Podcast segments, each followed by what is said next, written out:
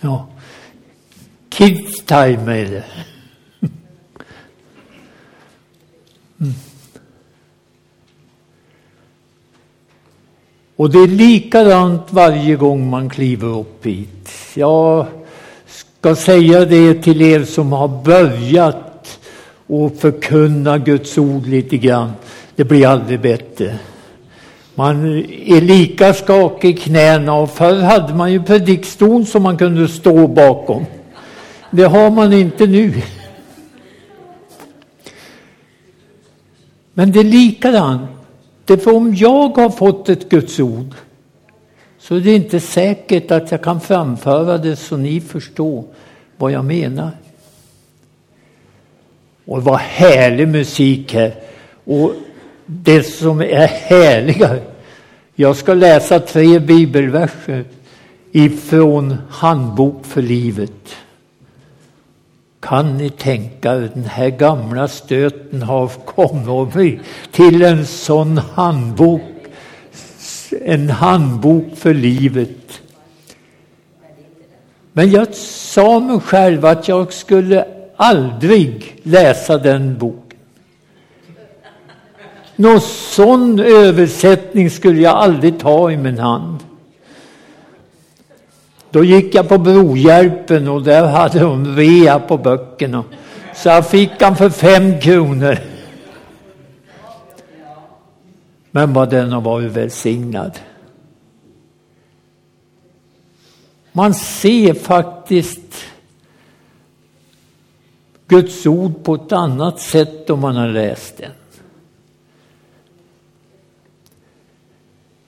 Jag ska börja med Matteus 10. Gå och tala om för dem att himmelriket är nära. Bota sjuka, väck upp döda, bota leprasjuka och drev ut onda andar. Gör allt under be utan betalning för att ni har ju fått det som gåva. Och Markus 16. Och kring det som tror på mig skall ske under. I mitt namn skall det driva ut onda andar och det ska tala nya språk. Det ska till och med kunna handskas med ormar. Om de dricker något gift ska det inte skada dem. Och det ska lägga händerna på sjuka och bota dem. Tack och lov. Jag tycker det är underbart det där orden. Johannes 14, 12 och 13. Var och en som tror på mig ska göra samma under som jag har gjort och till och med ändå större. För jag går för att vara hos min fader. Ni kan be om vad som helst i mitt namn och jag ska göra det och Fadern ska bli ärad på grund av vad jag gör för er. Jag ber om vad som helst och använder av mitt namn så ska jag göra det. Ja, käre gode Gud. Ser du vad det står? Han ska göra det. Och där står vi frågande och tänker att men hur ska det här? Det, är det verkligen sanning det här? Har, inte, har inte Jesus tagit i lite grann för mycket? Eller är det sant det här han talar om? Att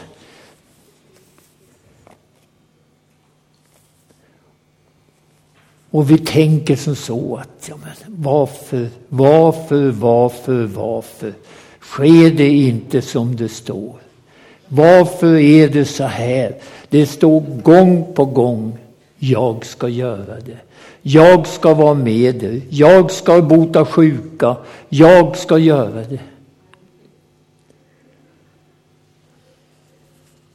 Och gång på gång står vi där och tänker att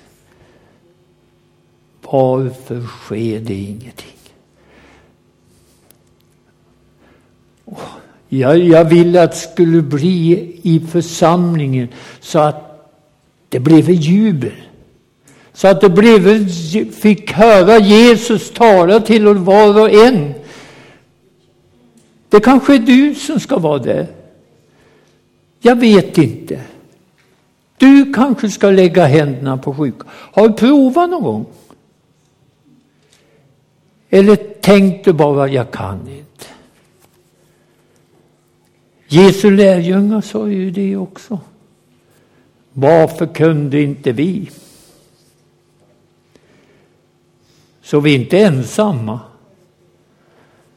De funderade också på att de inte kunde hjälpa fadern här som hade pojken som var sjuk.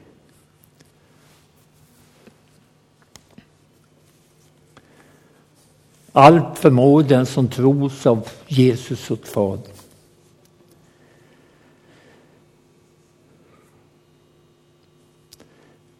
En del tänker sig så att vi får ha det som vi har det.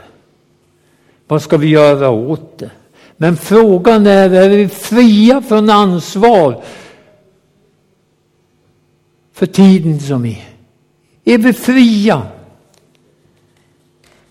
Därför att vi för närvarande inte kan utföra de här stora gärningarna.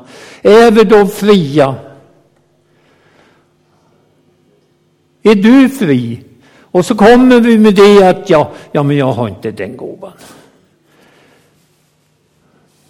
Och så fick, får man läggas ner och inte vara med i kampen.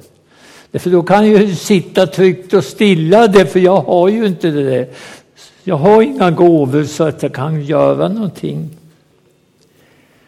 Men du måste vara med i kampen. Du måste vara med och kämpa.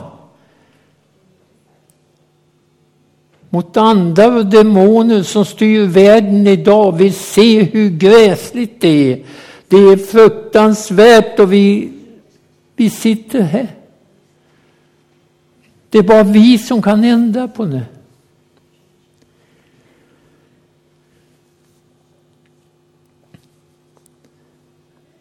Lägg märke till att lärjungarna, de kunde det här före.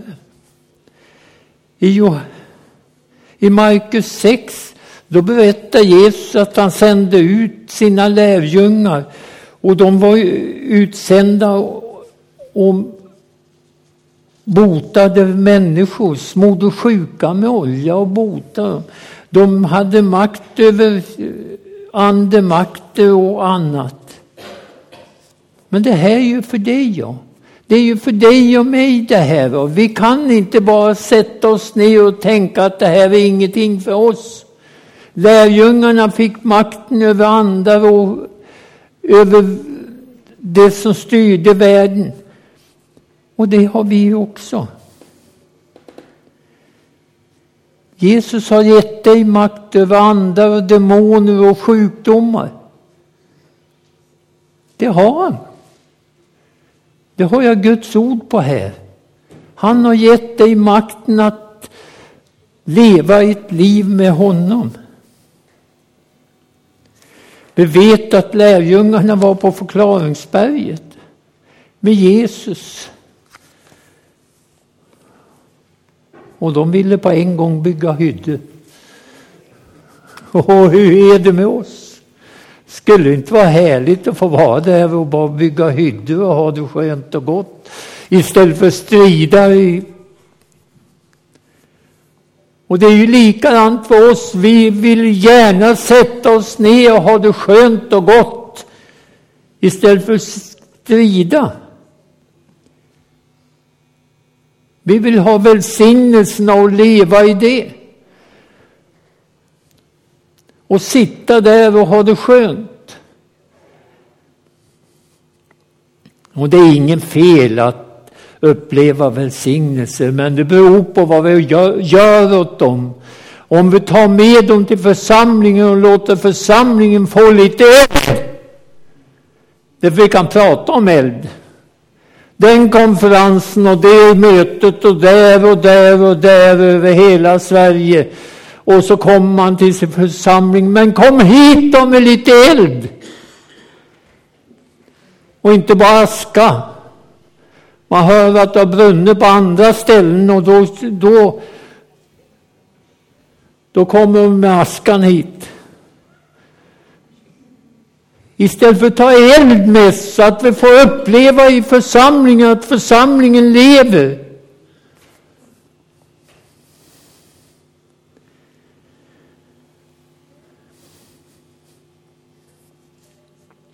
Jakob han säger i sitt brev, ni ber men ni får inget därför ni ber för att tillfredsställa era begär. Vi måste föra Guds verk vidare. Vi får inte stanna upp och låta det vara. Jag kan väl få njuta. Och jag ska säga åt det, det är aldrig fel att njuta. Men du måste vara med i striden också. Då Jesus var på berget, då får Mose och Elia upp till himlen. Men Jesus var kvar och han ville att lärjungarna skulle vara med honom nedanför berget och strida för Guds verk. Det ska vara med i kampen. Det ska vara med och strida så att Guds verk får framgång. Du ska lägga händerna på sjuka.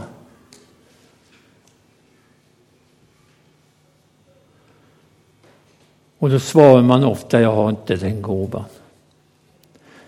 Det är de som ställer sig utanför ansvaret. Det är ingen väckelse för, som förr. Det finns ingen eld nu längre. Och så är man själv med i församlingen. Jag vill att vi ska få en församling som lever idag. En församling där under och tecken sker. En församling där Jesus är mitt ibland oss och verkar. Jag vill att vi ska få uppleva Jesus, hur han leder oss.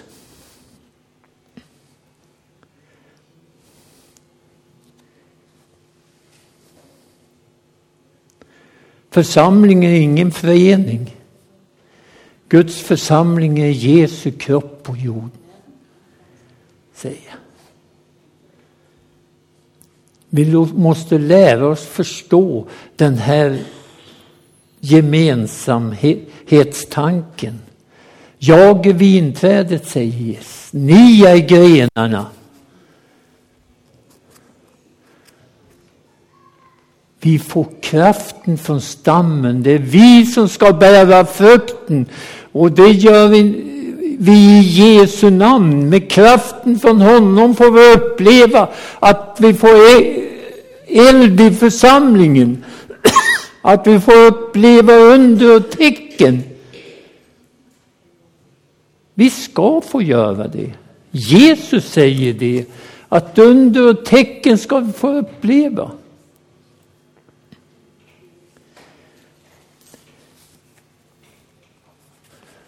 Har du sett en gren som har kommit bort från Jesus? Va?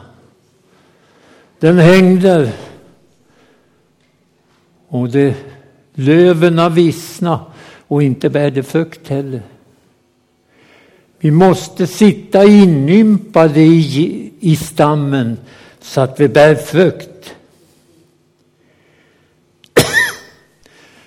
Lärjungarna tillsammans med Jesus representerade hjälpen för de besatta och de sjuka. Vi är Herrens ambassadörer idag. Här på jorden. Du ska utföra hans gärningar, säger han.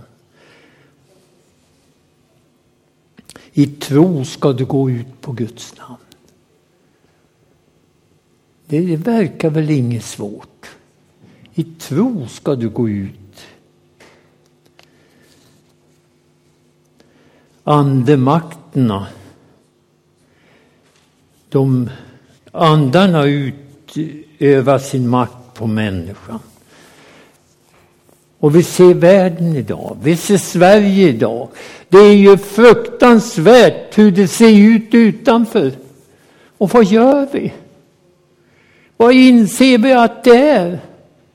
3600 brott om dygnet sker i Sverige. 3600 brott. Och det är de som är räknade. Det är väl dubbelt.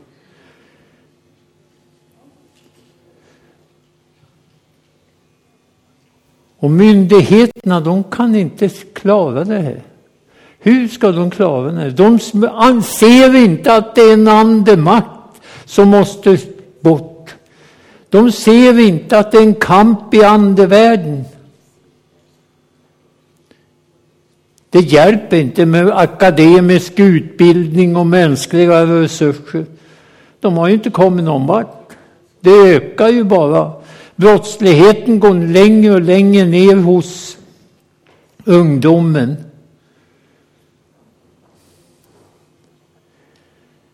Räddningen, det är seger i andevärlden.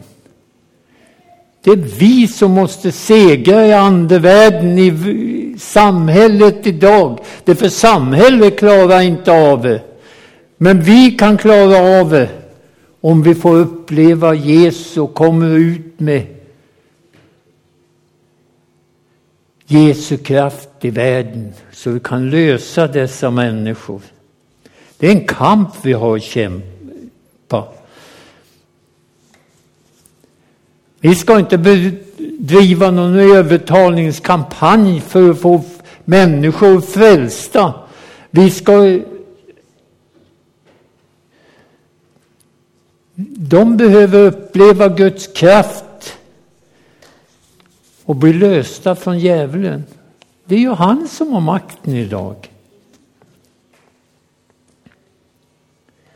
Lärjungarna de stod inte bara för besättelse utan de var också inför sjukdomar.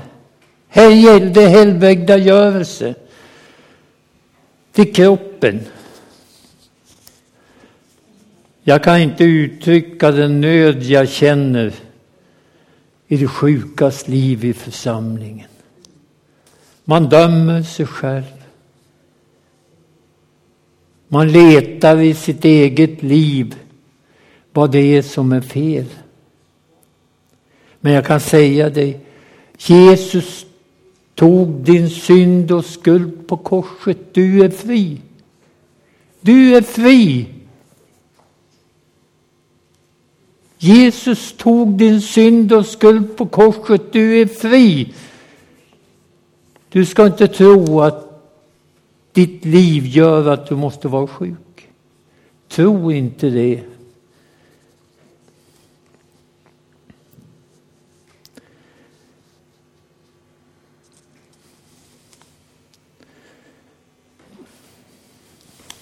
Våra löften till helbrägdagörelse i Bibeln då, då står det i Markus 16, på sjuka skola de lägga händerna och göra dem friska. Jesus sista ord, på sjuka skulle de lägga händerna och göra dem friska. Ja, det är Jesu ord. Tror vi på dem?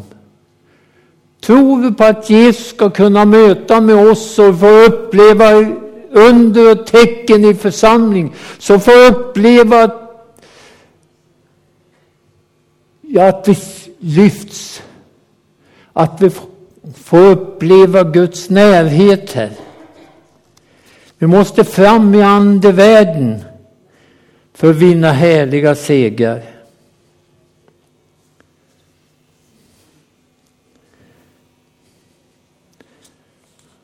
Vi kanske menar att Gud mäktar nog inte, Gud vill nog inte. Men Gud måste bevara oss för att gömma oss bakom en sån tro. Står det någonstans i Bibeln att Gud vill nog inte. Gud vill nog inte att jag ska bli frisk.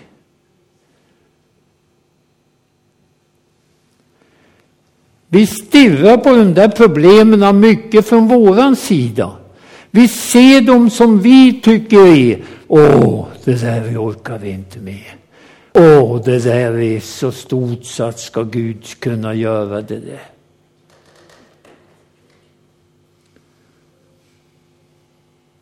Istället för att se på vad Jesus gör. Han klarar ju av det. Det är inte jag som ska klara av det.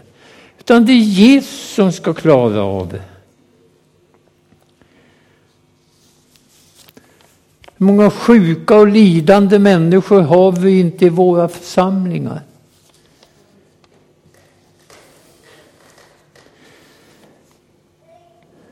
Jag menar inte att vi ska bli friska under alla förhållanden, det törs jag inte säga. Det vågar jag inte säga. Det kan finnas tillfällen då prövningar finns. Ja, inte minst, se på Elisa. Han fick en sjukdom och så dog han. Han var en gudsman. Men märkliga var att fast Elisa dog så då han låg där vid graven kastade hon ner en död människa till honom och han blev frisk på en gång. Han klev upp därifrån och fann sig i helbrägdagörelsetro.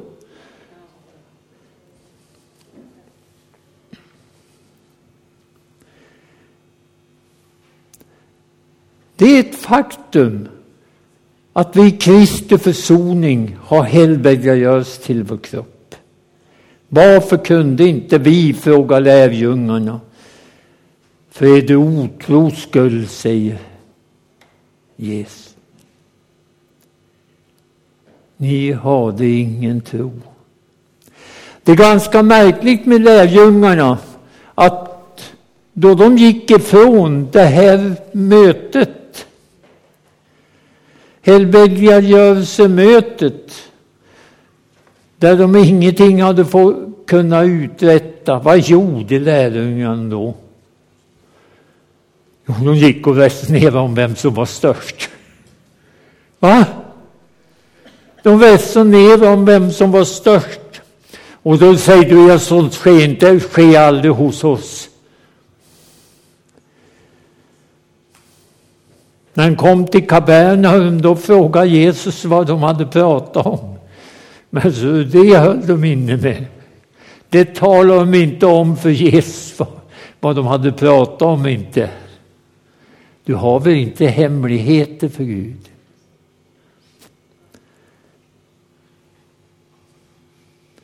Tänk när den här tanken griper en människa, vilka svårigheter det ställer till. Och säger du att vi, vi, vi tävlar inte. Usch vad vi tävlar. Mitt inne i vår kristna tro så finns det människor som går ut och funderar på han har stor tro och hon har liten tro och han har stor tro.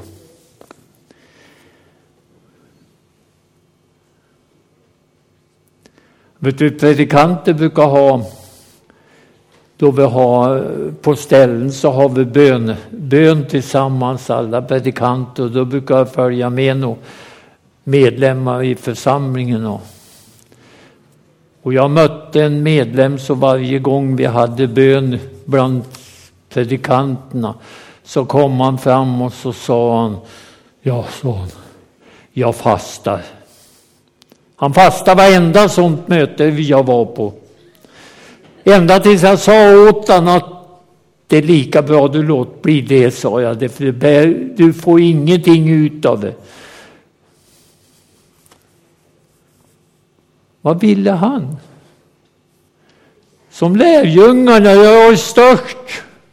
Jag gör så och så, jag, jag ber från eh, kvällen till morgon. Men hörru, den bönen är lika bra att låta bli om du ska tala om den. Därför då har du redan fått välsignelsen. Man ska inte tro för lite heller om sig själv. Det är många som tänker det att, ja men tänk om... Ja, de vill förneka sig själv. De blir rätt att förneka sig själva, de tycker att det här är ju alldeles fel. Ja, jag är så liten så jag kan ingenting. Jag förnekar mig själv så att jag syns inte i församlingen en gång. Jag går på knäna här för bara för att du ska vara med. Jag mötte en sån kvinna en gång. Och hon sa att, ja, sa hon,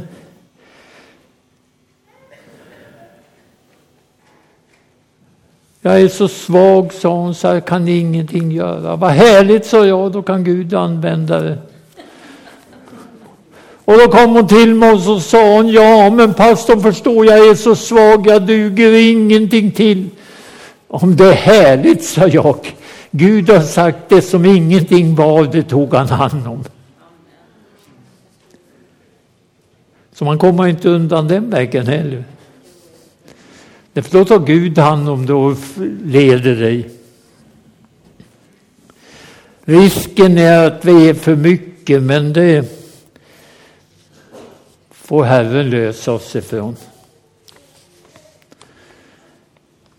Du kanske ser på ditt liv och undrar hur det egentligen är. Du kanske känner ansvar för församlingen.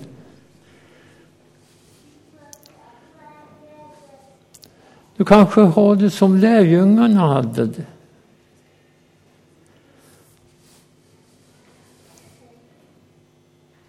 Men du behöver inte ha det så. Jesus sa till pojkens far, allt förmår den som tror. Om du förmår något, säger Fadern, så hjälp oss. Det hade Fadern sagt. Och Han fick ett underbart svar. Allt förmår den som tror. Ser du där hur Jesus gjorde? Han la allting på Fadern. Han la allting på Fadern. Allt förmår den som tror. Han hjälpte han inte, utan han lade på Fadern så han skulle få se Faderns tro. Han flyttade över makten dit till Fadern. Och då säger Fadern, jag tror, hjälp min otro. Det var inte mycket tro, men pojken var helad. Därför han trodde på Jesus. Han trodde på honom som leder oss och hjälper oss. Han trodde att Jesus kunde hjälpa och lyfta upp oss. Och det kan han.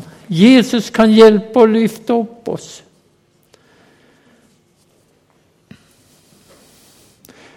Jesus lämnar inte lärjungarna i hjälplöshet och han lämnar inte dig där heller. Han vill hjälpa dig och han är med dig. Han vill bara att du ska tro på honom. Inte någon tro som du Blås upp inte och jag har sån tro så att det, det hjälper inte. Nu säger jag tro, jag tror, jag tror, det hjälper inte. Utan tron på Jesus, lämna över det till honom. Han talar om, Jesus, om tron som ett senapskorn. Men vi ska inte ta det och lägga kornet i handen och titta hur litet det är. Det hjälper ju inget. Vi ska plantera i jorden. Vi ska plantera tron i ett hörsamt hjärta. Och låta det växa.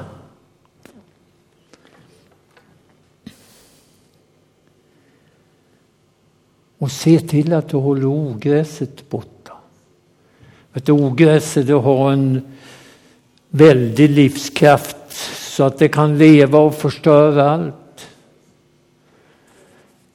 Otron är ett farligt ogräs och det ger sig inte i första taget utan det försöker få oss att absolut inte tro att Jesus Kristus kan hjälpa dig och låta dig få uppleva välsignelse.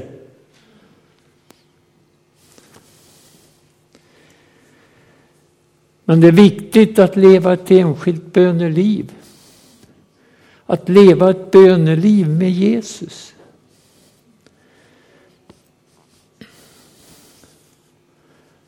Ett böneliv där du har bön hemma. Ett böneliv där du har bön i församlingen. Du säger väl inte det var bön ikväll så att det får vara.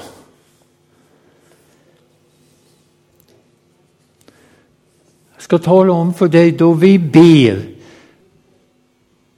Då är vi en armé som går till storms mot det onda i världen.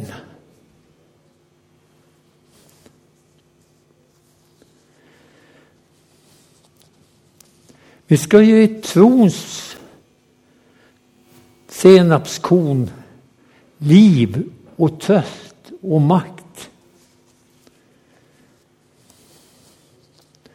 När Israel var, var i nöd, då fastade man och bad.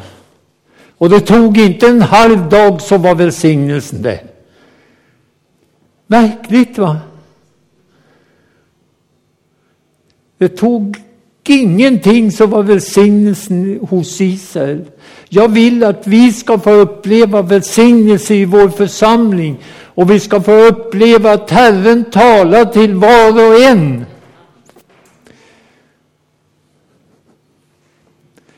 Jag har ju sagt att alla sjukdomar tror jag inte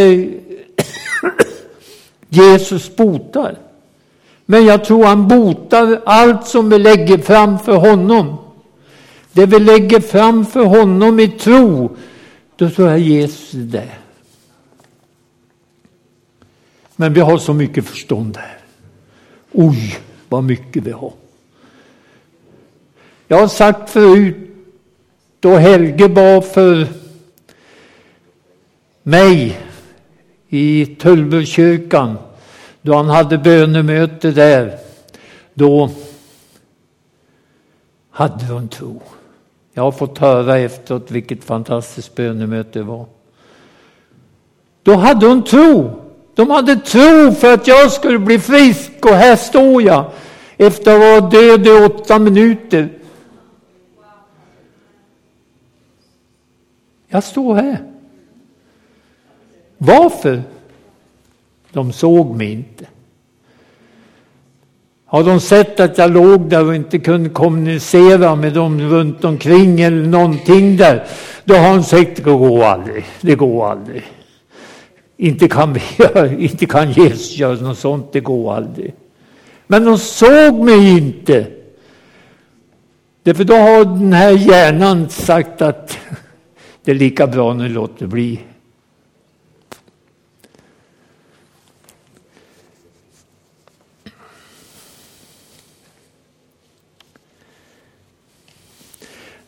Vi måste få uppleva Guds härlighet i församlingen. Tänk då vi inte kan sitta still. Tänk då vi inte kan låta bli att gå då Gud säger till. Jag tror inte att Gud skickar dig på något sånt som inte du orkar med. Jag tror Gud kanske börjar lite smått Be för den som sitter bredvid dig.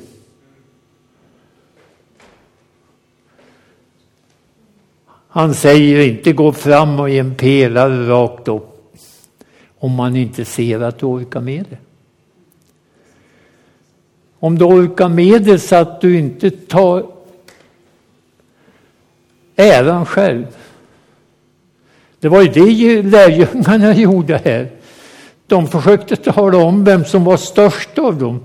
De hade utfört gärningar, de hade ju uppenbarat mycket.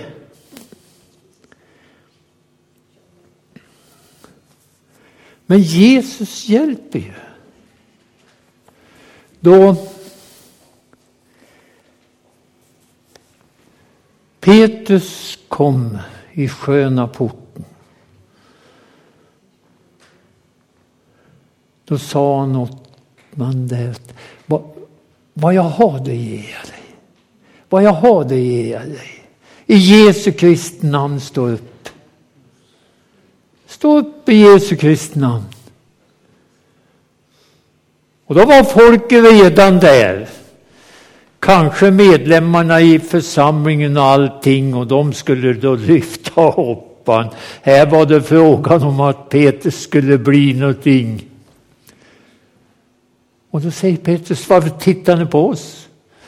Varför tittar ni på oss? Vi har inte gjort någonting. Varför den här mannen kan gå nu, det är ju därför att Jesus har varit där. Vi har inte gjort någonting. Det är Jesus som har gjort det.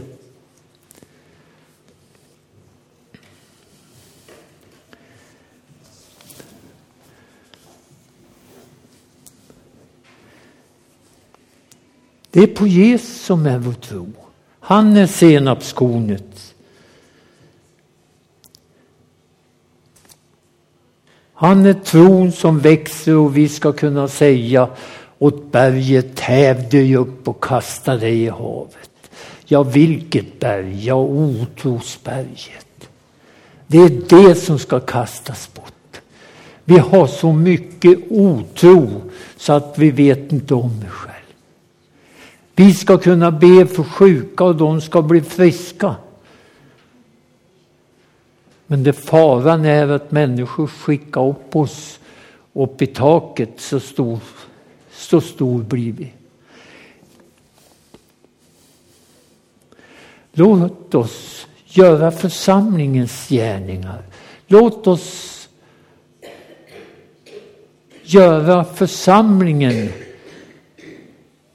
till centrum för Jesus. Låt Jesus leda dig varje meter, varje sekund så att han får, du får uppleva honom i ditt liv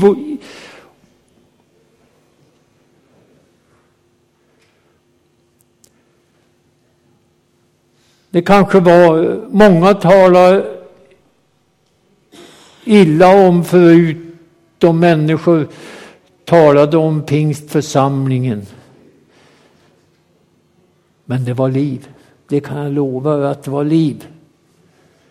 Det var inte tyst i församlingen. Det var inte som man går i kyrkan. Det är pingstkyrkan nu. Det var inte tyst där. Men människor gick utanför för att höra hur vi bad. Va? De gick utanför och tjuvlyssnade på oss. Men det var liv. Och jag vill ha liv i församlingen, att vi ska få uppleva under och tecken. Och får vi uppleva under och tecken, då blir det liv i församlingen. Då får vi uppleva Herrens närhet och att Jesus talar till oss. Det är det vi behöver. När de pratade om oss så sa vi kröp under bänkarna upp efter väggarna och vet allt vad vi gjorde. Men det var väckelse. Käre gode Gud. Nu är vi så fin så jag kan ju inte, jag kan ju inte göra det. Inte kan jag ju vifta för mycket med armarna. Jag är så fin så att det kan ju störa lacken utanpå.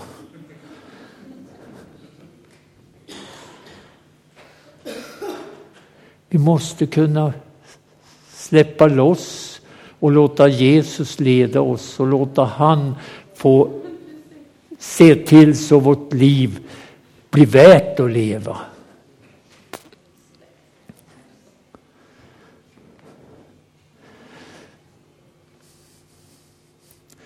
Det är på er det beror om jag ska få stå här och predika efter min syn med människor. Då är det på er det beror. Jag kan inte göra det. Utan det är ni som ska lösa människor från den onde. Det är inte frågan om att tala med människor utan det är frågan om att lösa människor. Den här människan nu som hade varit muslim och blivit frälst. Det är frågan om en kraft Vi måste gå mot den onde och se till så vi får uppleva hans kraft i församlingen. Så vi får uppleva så folk springer på stan och säger du är en tokig i pingstförsamlingen.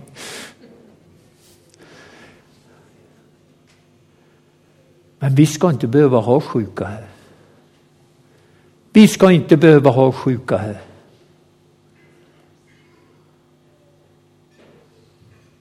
Jag tror inte det. Jag tror inte det. Sånt ska vi bota. I Jesu namn. I Jesu namn. Kom ihåg, Jesus måste vara störst. Han får inte vara det där lilla barnet i en krubba jämt. Det för han har växt upp. Han får vara störst hos oss. Kära Herre, tack för nåden att vi får gå till dig. Tack för att du är här för att välsigna, kära Herre. Möt oss var och en och låt oss få uppleva ditt namn, kära Herre, och få uppleva dina välsignelser. Få uppleva människor bli helade. Få uppleva alla dina gåvor i församlingen. Det är det vi vill, kära Herre. Vi vill uppleva dig och få uppleva din närhet. Tack för att du kommer, Herre. Tack för att du kommer. Jag prisar och lovar dig för det. Tack för att du möter varje hjärta här. Du möter varje längtan, kära Herre. Jag prisar ditt underbara namn därför.